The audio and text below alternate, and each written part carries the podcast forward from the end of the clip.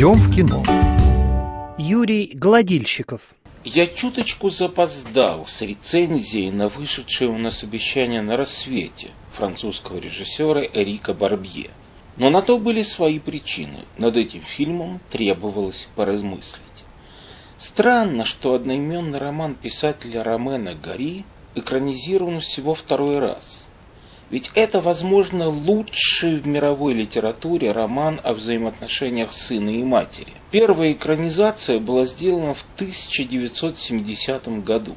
Ее создателем стал знаменитый франко-голливудский режиссер Жюль де Сен, отец культового СССР певца Джо де Сена.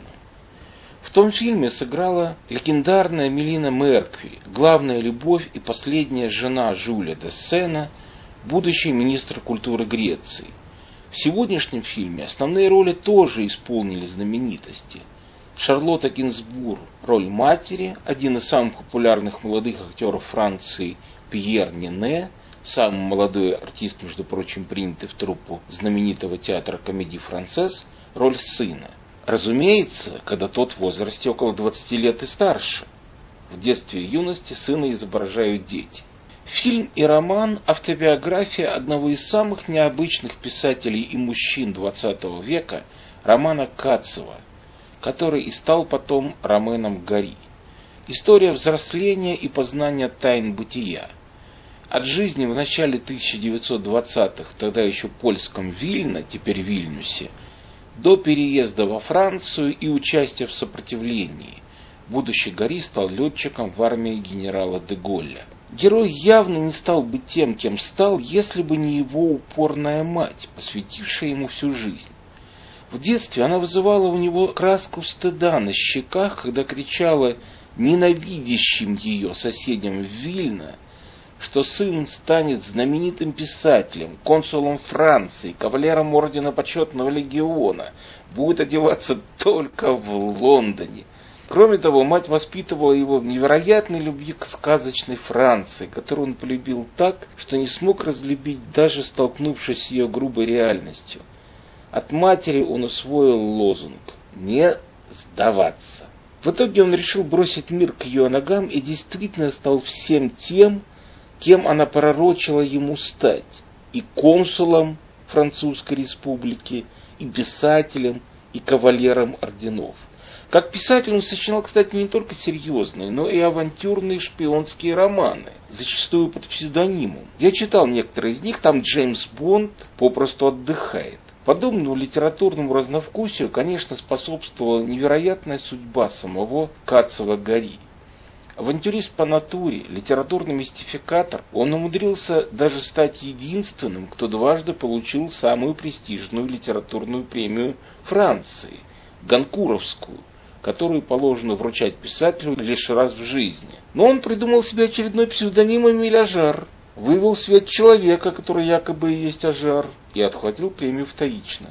Чтобы вы понимали, тут чистая игра, никакой корысти. Хотя Ганкурская премия, конечно, поднимает тиражи.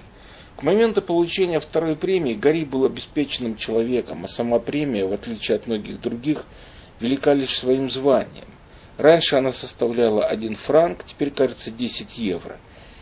Принято, чтобы после ее получения писатель зашел в ближайшее кафе и тут же пропил. Кроме того, Гарри был невероятным любителем и любимцем красивых женщин и стопроцентным джентльменом. Тут ему тоже помогла мать, заставила в детстве заниматься стрельбой, фехтованием, конной выездкой, танцами, обучила светскому поведению. Когда он в годы войны стрелялся на дуэли с поляком-антисемитом с расстояния в пять шагов, редкое, что сохранено в фильме из его военных авантюр, то, естественно, ранил его, но так, чтобы не убить. Гори, сторонник жизни, не мог видеть в людях даже плохих своих врагов. Хотя и вылетал на задания, на бомбардировщике, как штурман – он и в зрелости, как признается в книге, рыдал, когда видел, как тонет в воде майский жук, которого он не в состоянии спасти. И этот человек, любитель жизни, женщин, авантюрной прозы и хорошей еды, В книге он особо описывает, как пожирал все, что есть на столе, если представлялась такая возможность, при этом всегда оставался спортивным. Человек, получивший все почести от Франции, покончил с собой в 1980 году в возрасте 66 лет. И написал в предсмертной записке нечто неожиданное.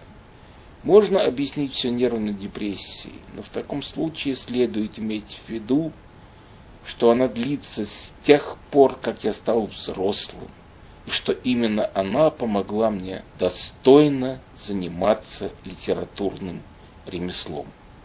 Тут и вернемся к фильму. Если посмотреть новую экранизацию «Обещания на рассвете», не читая роман или подзабыв его, то фильм, безусловно, понравится но перечитывая понимаешь, сколь же многое в фильме упущено либо приглажено. Я сам сто раз говорил, что кино не в состоянии адекватно отобразить литературное произведение. Что для него важно рассказать историю, а всякие лирические отступления ему не нужны. Если оно ориентируется не на поклонников Гадара или Сакурова, а на рынок. Но все же нельзя было делать из обещания на рассвете чистую мелодраму. Потому что этот роман, роман Кацев, лишь во Франции ставший Роменом, писал не только о матери, но и о себе. И именно в лирических отступлениях сила его книги. Я по русской литературной традиции назвал их лирическими, на самом деле они философские. Каких только размышлений в книге нет. О женщинах, сексе, политике, войне и мире. О причинах развала сильной французской армии перед войной с Гитлером Одни принимали Гитлера как маршал-предатель Петен, надеясь с его помощью победить коммунизм, другим попросту все было пофигу. О пределе человеческих возможностей, о молодости. Гарри помнит детство, отрочество, юность и свои тогдашние поиски и сомнения, как помнили разве что Толстой и Марк Твен. Когда начинается война, а она занимает примерно треть книги, заметно уменьшается и присутствие матери – хотя герой постоянно получает ее письма. В детективном финале фильма и книги мы понимаем, почему. Кстати, даже печальные эпизоды, включая военные, поданы в романе с юмором. От многих наблюдений и фраз хохочешь. Юмора фильму тоже не хватает. А чего стоит одна только опущенная в фильме главка о том, как будущий Гориса товарищи в детском возрасте – подсматривали через дыру в крыше за виртуозным и любовным актом в каком-то сарае. Не в силах оценить его суть, персонажи-дети приходят к единственному здравому выводу.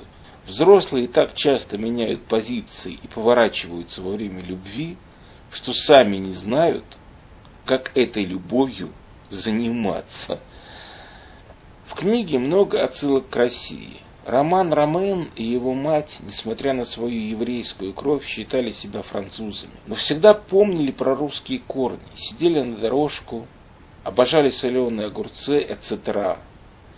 При всем обожании Франции мать возмутилась, прочитав учебники истории, что в битве при Бородино торжествовали французы. Неправда, заявила она.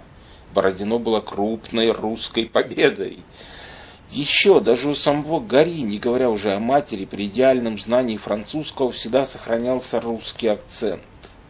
Короче, реальной судьбы трагического гения, ненавистника всех антигуманных идеологий и их идолов в фильме нет.